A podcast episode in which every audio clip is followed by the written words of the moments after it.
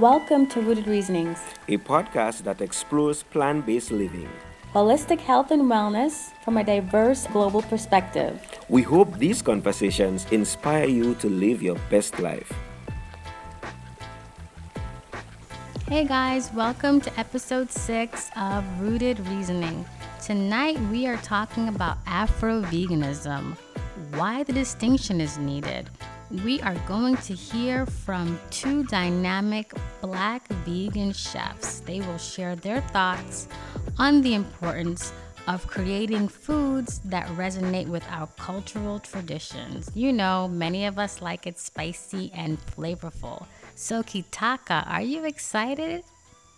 Well, I mean, had a long day, so my excitement level is not that high. I mean, I've had a day of being out and about doing some work. You're always then, doing the most. And then I, just coming out from a show, mm-hmm. an hour long show dealing with mental health issue, and yeah. then coming on to the podcast. So I'm I'm here and ready, you know, solely in the army ready to go forward. Um, for me, I am more excited to really like dive into the historical context and you know to really show that um, you know a plant based uh, a diet that is pr- primarily plants and so on is actually a part of our, our history as African people. And you know, I'm excited to dive into the topic in that context, but right now I could do it some rest. well, uh, I'm glad you, you said that because our first speaker, Puma, the founder of Akamoon, vegan catering in Guadeloupe, really delves into just what you just said about um, plant based cuisine, plant based lifestyle, plant based nutrition being an ancestral practice that many Africans ate a primarily plant based diet. Seldom did they eat freshly caught game. Yeah, well, I guess we, we that, that's a good way to segue into that clip from Puma. So um, we we would hear that clip here now from Akamu, Akamoon and we'll be back with you guys in a bit. So, taking this short clip from um, a very skillful and dynamic vegan chef out of Guadeloupe, and um, we, will be back with you guys in a bit. Hello, good day. I am Puma, the creative chef of Akamoon. Um, it's an eco vegan catering service based in Guadeloupe, an island of the French Caribbean. And um, actually means the red moon and is in reference to the Aka people of Central Africa veganism is about equality and showcasing black vegans or any other what they call minority vegan um, is a beautiful way to show and teach people about things they don't know. Because even in recent event attempts to be inclusive on the food line uh, sometimes turn into a strange cultural appropriation moment when you have bloggers that, with no cultural knowledge of Caribbean or any Asian or whatever fruits and vegetables, uh, are showcasing recipes that like sometimes leaves a lot of raised eyebrows, you know. The first vegan person I've ever met was a Rastafari living on my block. Long before being vegan was a trendy thing, I was there.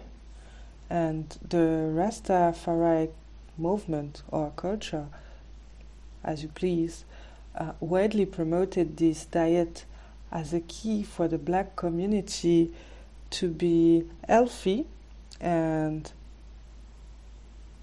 to be able to build yourself up. And you know, the vegan diet is an ancestral practice that is traced from the Indus Valley way back to 2300 BC. And so far as I know, as far as I know, sorry, traditional and pre colonial African diets were naturally plant based and it's also known that pharaohs had a vegetarian diet that almost look similar to the vegan diet that we know nowadays. but you know, major shifts in history, such as colonialism, sorry, and slavery occurred, and it kept the Afro community away from its um, ancestral eating habits. And for example, only in Ethiopia, which is, by the way, the only African country that, that has never been colonized, has been able to keep a large array of plant based food in its modern cuisine. So, according to me, stressing on the Afro side of veganism is a way to pay my respects to the people that carried through and a tribute to our ancestral culture. Um, this is what I am trying to convey through my work with Akamoon um, by cooking healthy, Afro-centered Caribbean food using only ground provisions and local fruits and vegetables, absolutely no grains. And it's also my way to pay respect to those who came before me and were naturally, holistically living and eating. A way to not forget who I am and a way to not forget my culture as a black woman, as a black person, as an African, and a way to not forget the traditions that run through my DNA. Wow, I mean, Puma's take on Afro veganism really resonated with me.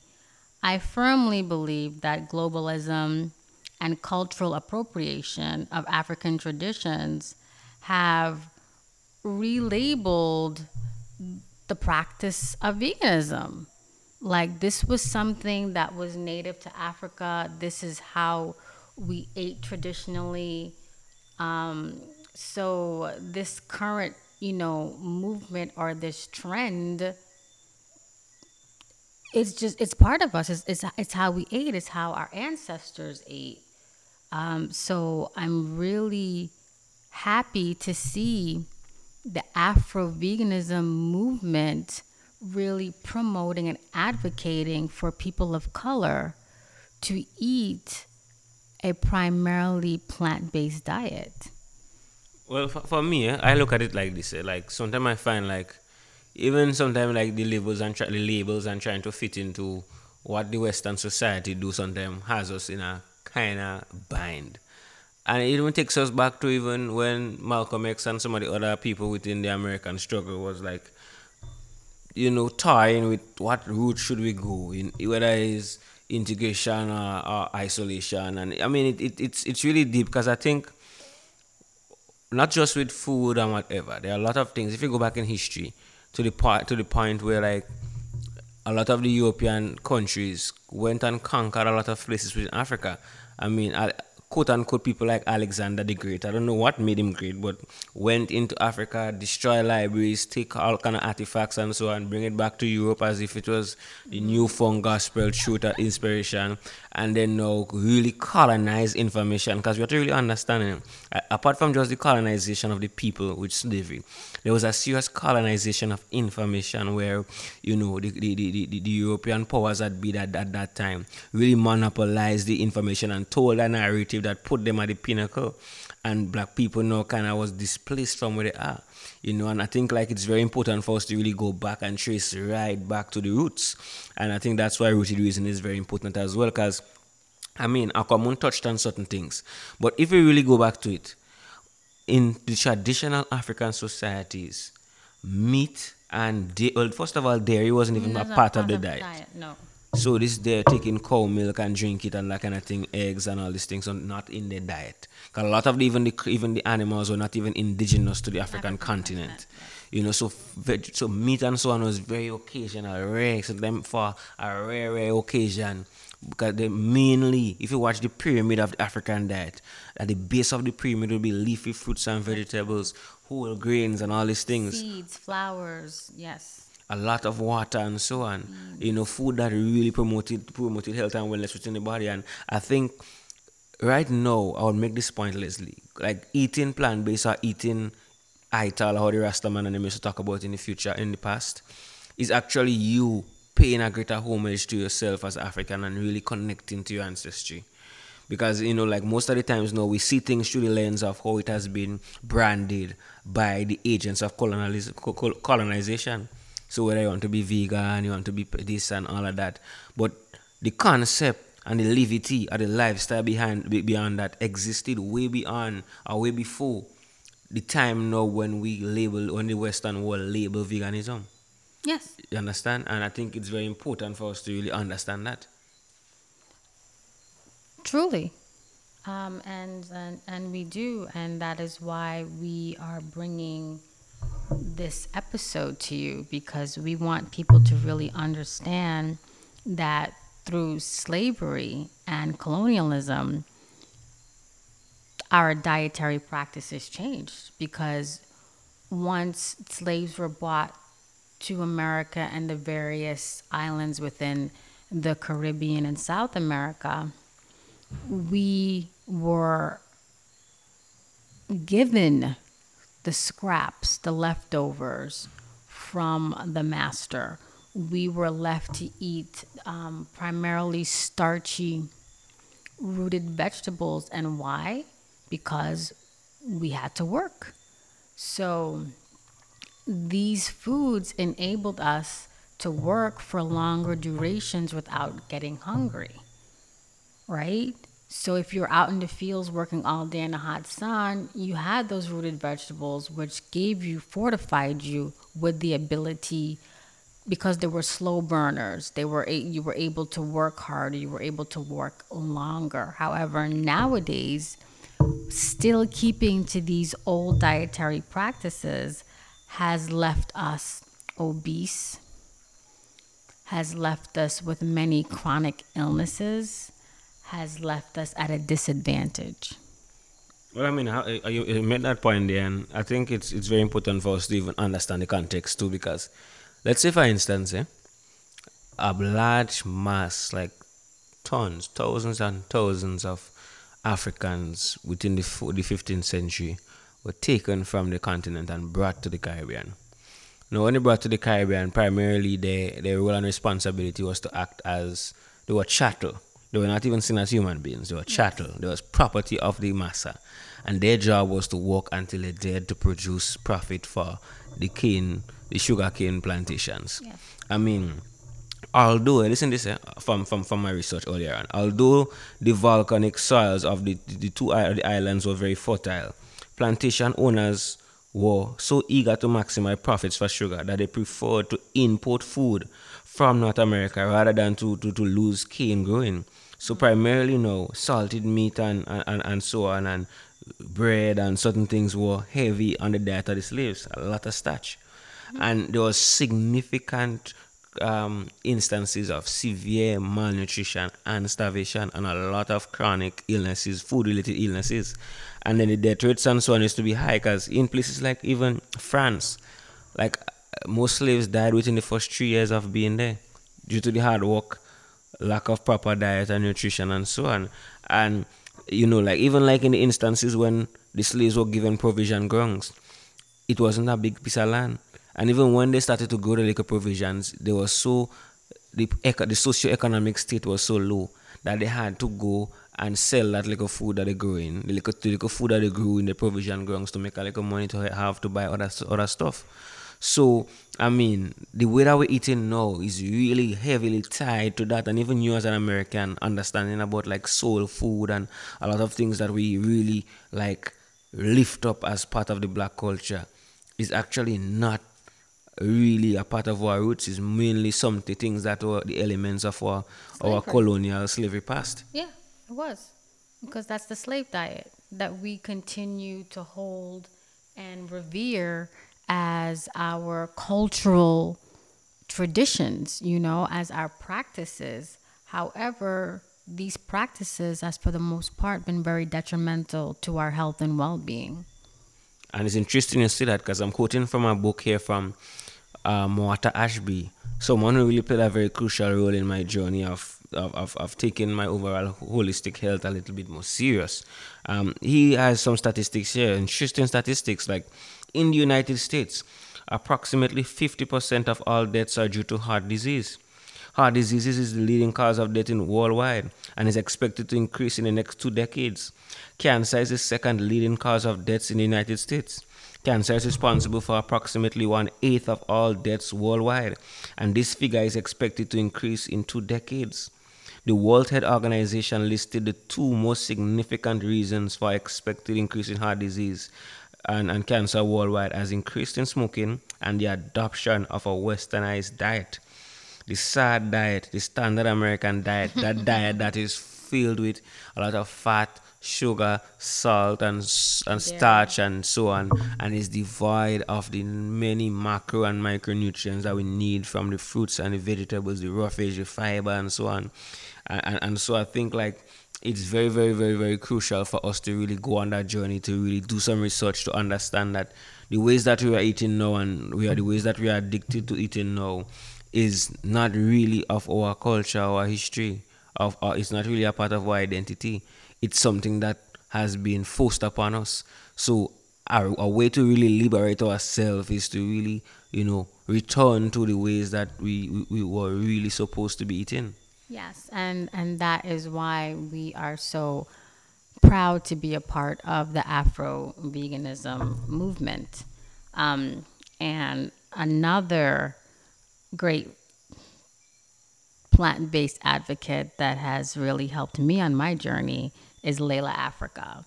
And reading the passage as far as cravings and what they indicate was life changing for me. And I'm just going to read a few, right? So it was shared that people or humans snack in order to medicate their emotions, right? And that was like, hmm, okay. But then delving further, associating what the craving was and the emotion was an amazing experience because listen to this bread is said to be used to soothe feelings of insecurity and dissatisfaction. So, the next time you are craving a piece of bread or toast, or something, you know, like bready and flour, like really sit back for a second and and feel into yourself and see, hmm, like like why, like how do I feel, like what just happened? Um, chewy snacks cravings are said to relieve tension and stress. So similar activity. Next time you're, you know, craving like a um, a chocolate bar, a chewy chocolate bar, or a chewy chocolate cookie. Really think about what triggered or what happened or your thoughts and, and, and see if this really resonates with you.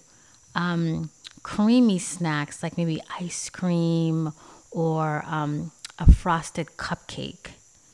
That's said to soothe your craving to be nurtured and comforted.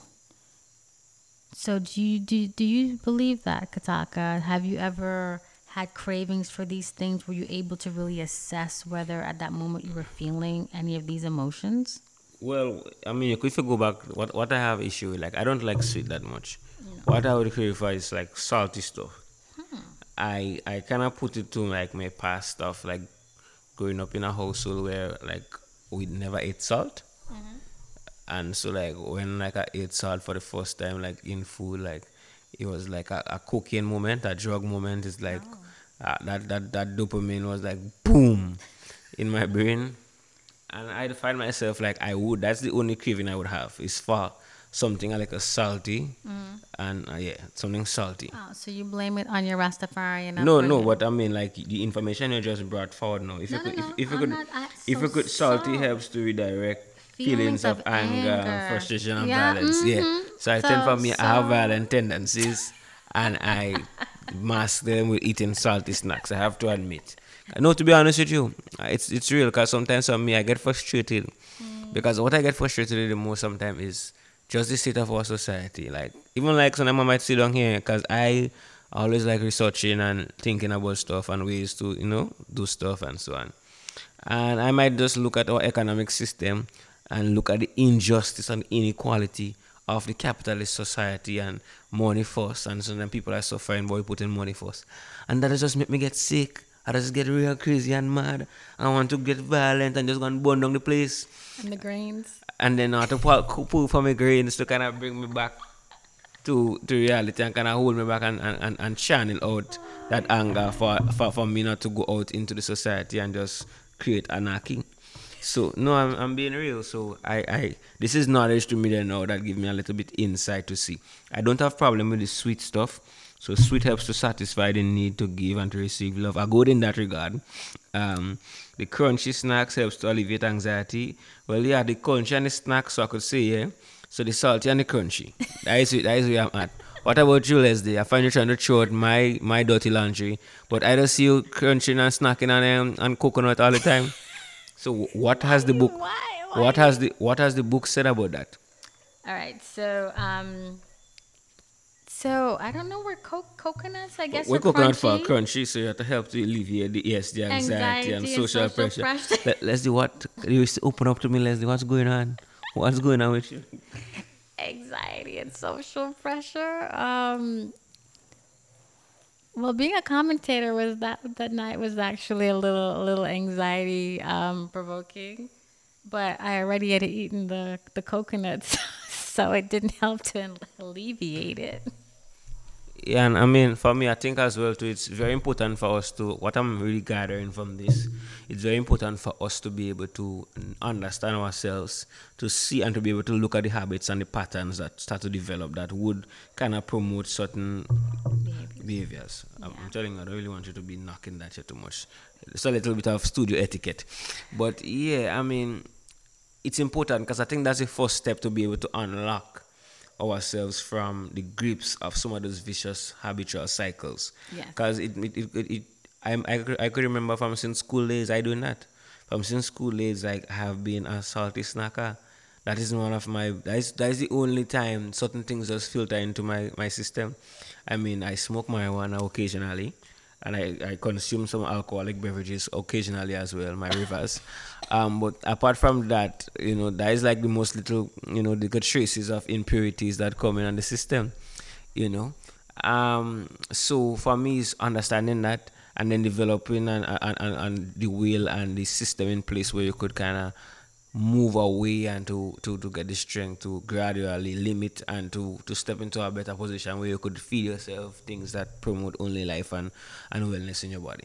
Yeah, because um, food is to nourish you, right? Food is to fortify you and um, to alleviate hunger.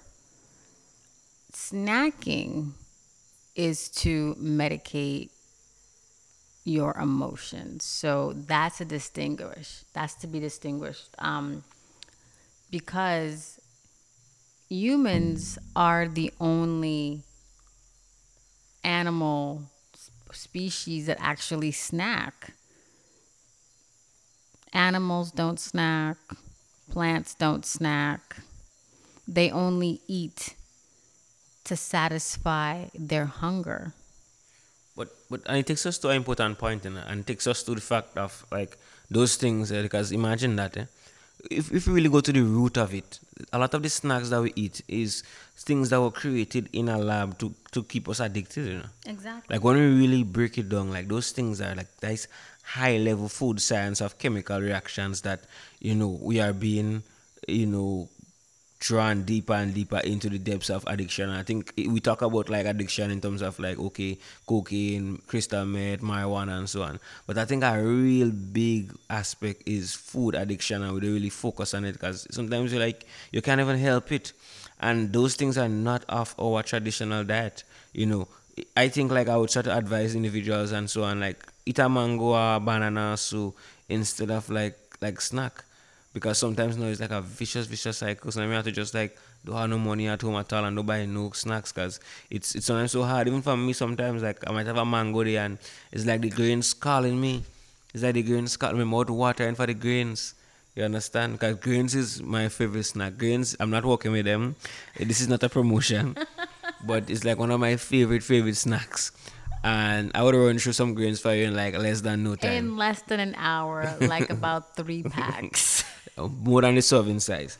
But, you know, I think back to the point, not to stray, you know, but it's very important for us to really study our history.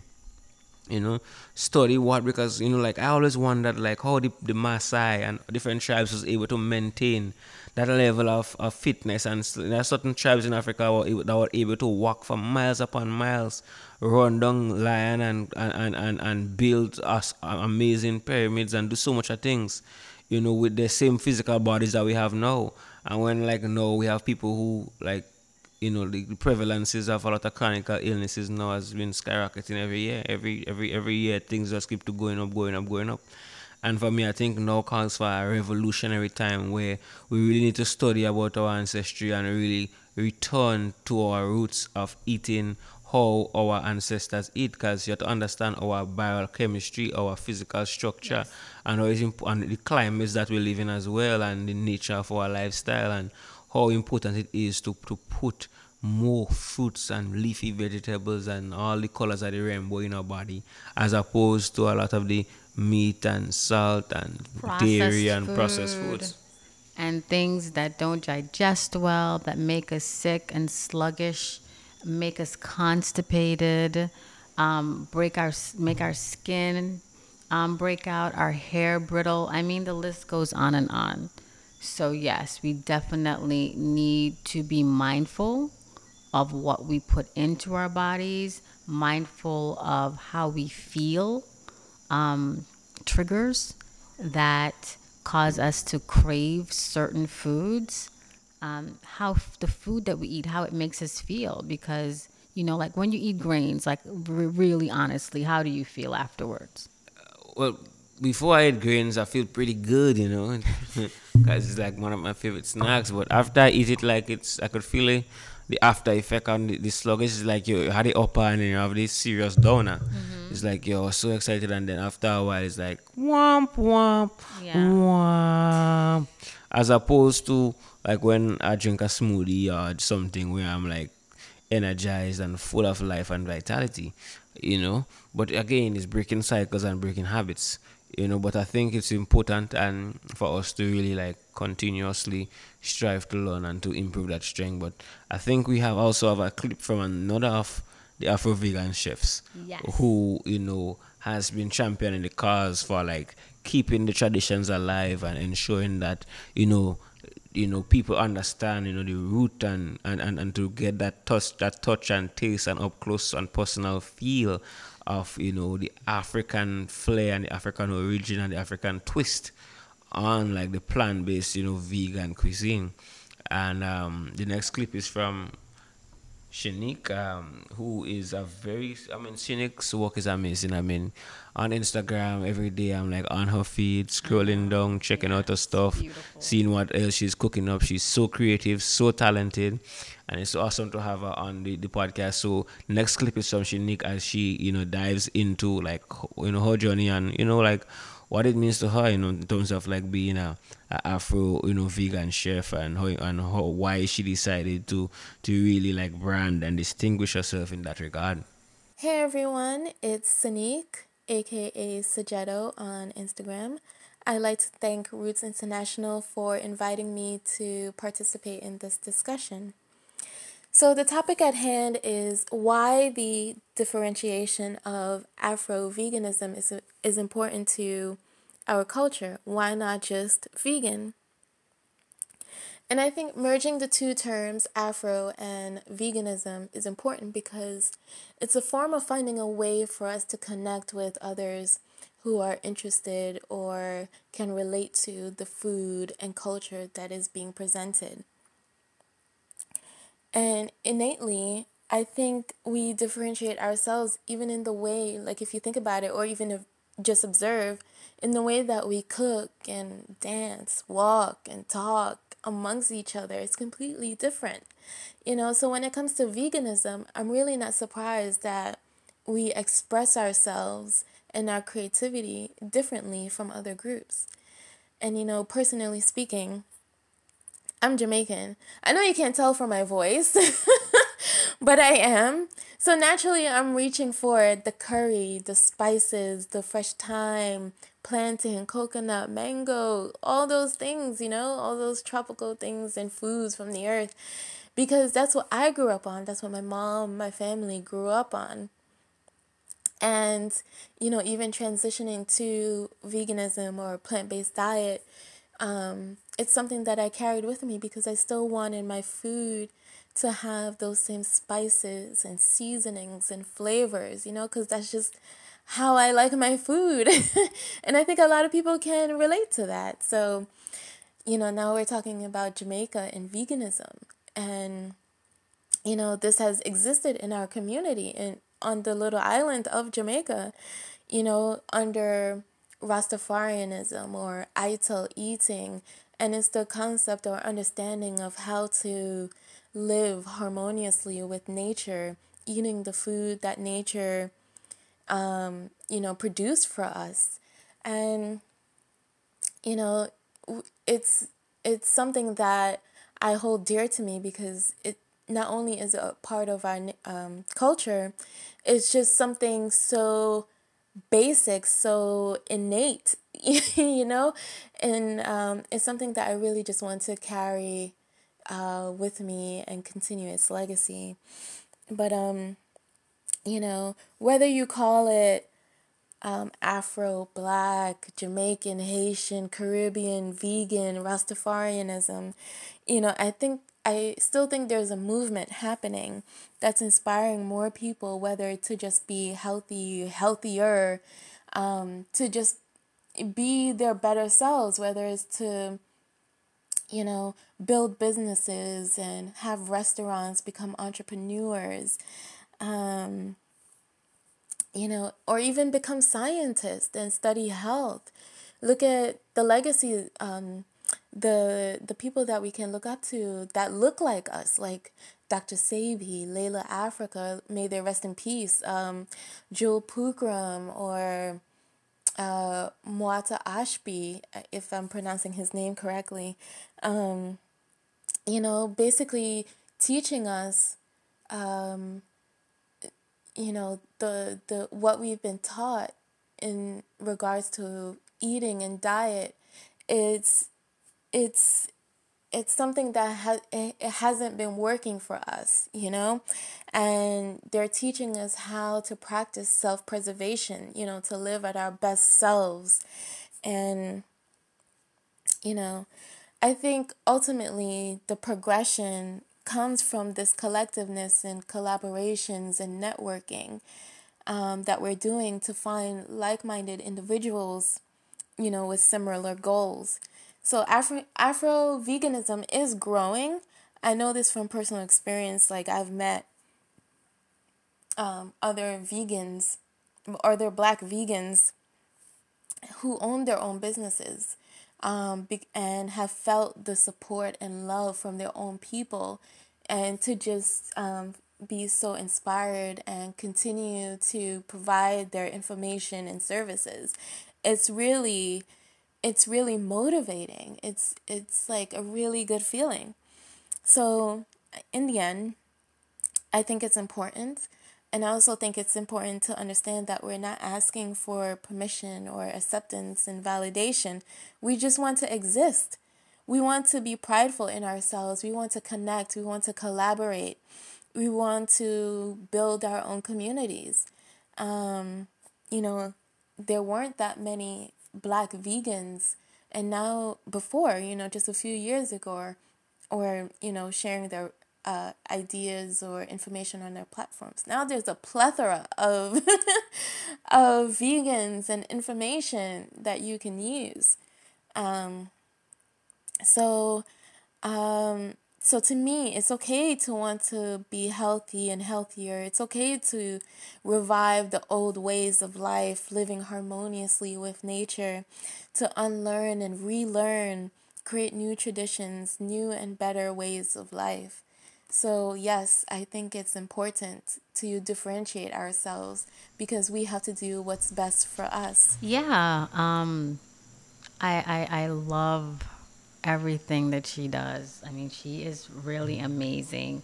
And um, I really can relate to a lot of what she had to say because I do believe, as people of color, um, especially when you are transitioning to a plant based diet, it's really important to incorporate the flavors that you like. You know what I mean? Like um, jerk cauliflower as opposed to jerk chicken. Um, you know, losing the spices and the peppers and the seasonings that your that your mom used to create your favorite dish. Like you recreate that but just with a with a plant-based recipe. Well for me i just put it very simple.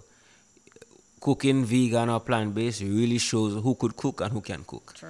really separates the sheep from the goat because you you, you, you, you no longer can, can can rely on the salty texture and so on I mean, I've not ate, eaten meat, so I'm just talking based on imagination and what I've heard from people. but um, in terms of like being able to to make the food not only tasty but visually appealing, because scientifically it's it's it's and that's where some of the food scientists wins because they have that brightly colored package all the color psychology working on you to really start to stimulate your appetite. The smell, the mm. textures, the taste, the flavor, everything comes, you know, comes, you know, needs to culminate to create that, you know, amazing gastronomical experience. You know, I'm dipping into that vocabulary. So I think it's it's it's it's it's very vital and I think like people are always also have like a kind of misconception that you know, veganism or eating plant based or ital or whatsoever is boring, boring. and it's lame. It's just taste good. It's just it's, it's just bland. a pile of bush or grass Yeah. you're eating.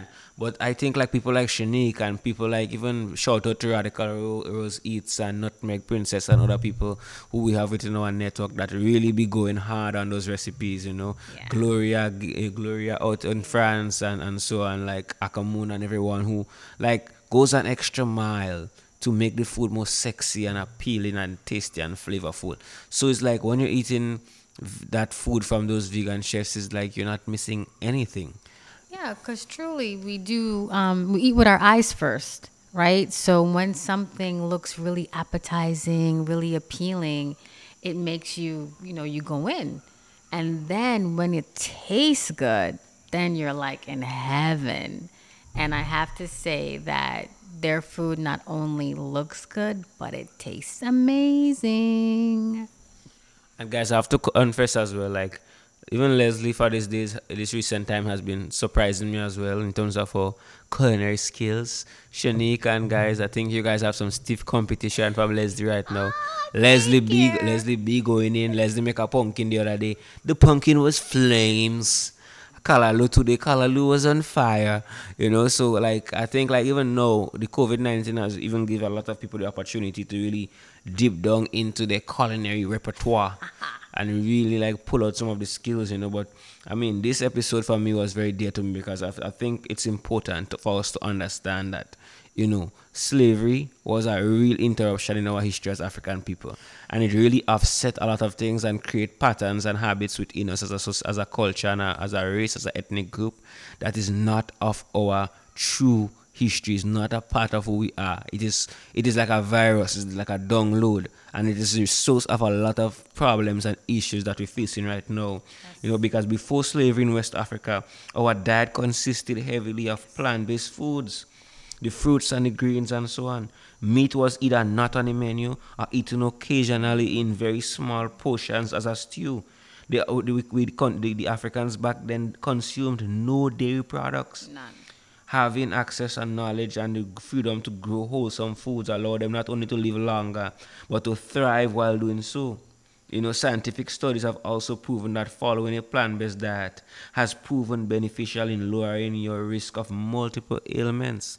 You understand? So for me, it's like having that, being equipped with that kind of knowledge and seeing what, or if you really go back into the real authentic annals of history to see what those civilizations was able to achieve holistically, I think that is enough to be able to inspire us to really return to our roots and to really like tap into that and not continue to perpetuate the virus that has been hacked into our system. And I think for me, Leslie, something that was very dear to me as well is like something I hear people talking about, oh, you know, diabetes running in the family and you know, high blood pressure running in the family and all this thing.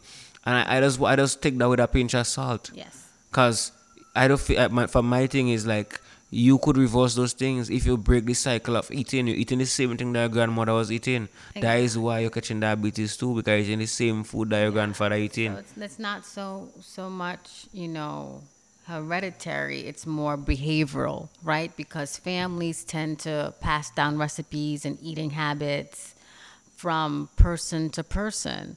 Hence, so if grandma, you know, was eating ham hock and chitlins and macaroni and pie blood, and blood pudding. And blood pudding. And liver and manikou and liver and manikou and rice every day. And um what's another? I, I don't even ham um often and has hypertension and then you grow up in that same environment eating those same things, then guess what, guys? You're more than likely to get hypertension as well because your diet is high in salt. You eat salt every day. And for me, even if there is a, a, a gene, a gene, a, a genetical connection, also as well, if you if you create the, the, the if you continue to follow the lifestyle, it's like you actually activating the genes even quicker. Because when you start to pour in all the salt and all the sugar, it's like the genes is like, okay. The, diabetes is like, okay, guys, we have a home. Let's come outside and you understand. So it's like I think like for me like it's like a broken record, but I think it's so important for us to learn, equip ourselves with the knowledge and information, so we could really take charge of our health and really like connect to our ancestral practices because we cannot run away from ourselves. Our roots is important, like you have to stay rooted. I mean, we say it a lot in roots, but even this episode is showing us more and more how much we have to stay rooted, rooted to the truth of you know who we are, where we come from, what we used to do, what had us at the top of civil and modern civilization in the world as we know it like what had our civilizations rise into the top. Even if you go into the, even the Chinese and the Indians and so on, certain societies, primarily some of the diets were not full of all the meat and so on. It's only recent times things that are kind of change up. You know, always drinking a lot of herbal teas and certain and certain things. So I think like I really appreciate like this episode as well to really reinforce the importance of of, of, of that plant based living and plant based lifestyle. Because I don't even like to call it a diet because because that con that that that a chronology and the connotation frame, right? and the connotation of it as well diet the word die is in that and we don't want to die. We want to live and thrive and be healthy. So it's about our lifestyle and being continuous and consistent with it. I i, I couldn't agree more. And it's also about um, educating ourselves and learning about our ancestral practices and, and feeling proud of that and feeling a sense of coming home, right? Because here were these amazing people who lived long, who were healthy, who built civilizations, and who ate primarily plant based diets. So if I want to strive and I want to be healthy and I want to live a long and meaningful life, then I need to do the same. And I really, really hope that this episode inspires many of our listeners, if not all, to really go out there and learn about the original African diet and utilize that knowledge to change and incorporate more plants into theirs. Yeah, and guys, on that note, you know, we kind of winding down to the end of of you know the sixth episode of the Rooted Reasoning podcast. It's important for us to support each other.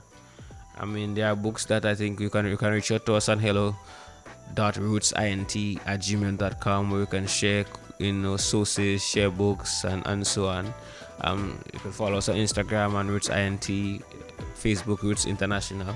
So we can, you know, develop the community, share information, share books and so on that we have so we can all help each other on the journey. We also open to learning and, and reading and, and, and expanding our knowledge base. And uh, again, thank you guys for joining us and we hope that you guys continue to stay safe and to continue to strive towards living a healthier lifestyle under you know even the covid-19 situation things are kind of opening up now we're excited to return back to normal um so you know, that's it for me here. Um, Kitaka signing out on Rooted Reasoning episode 6.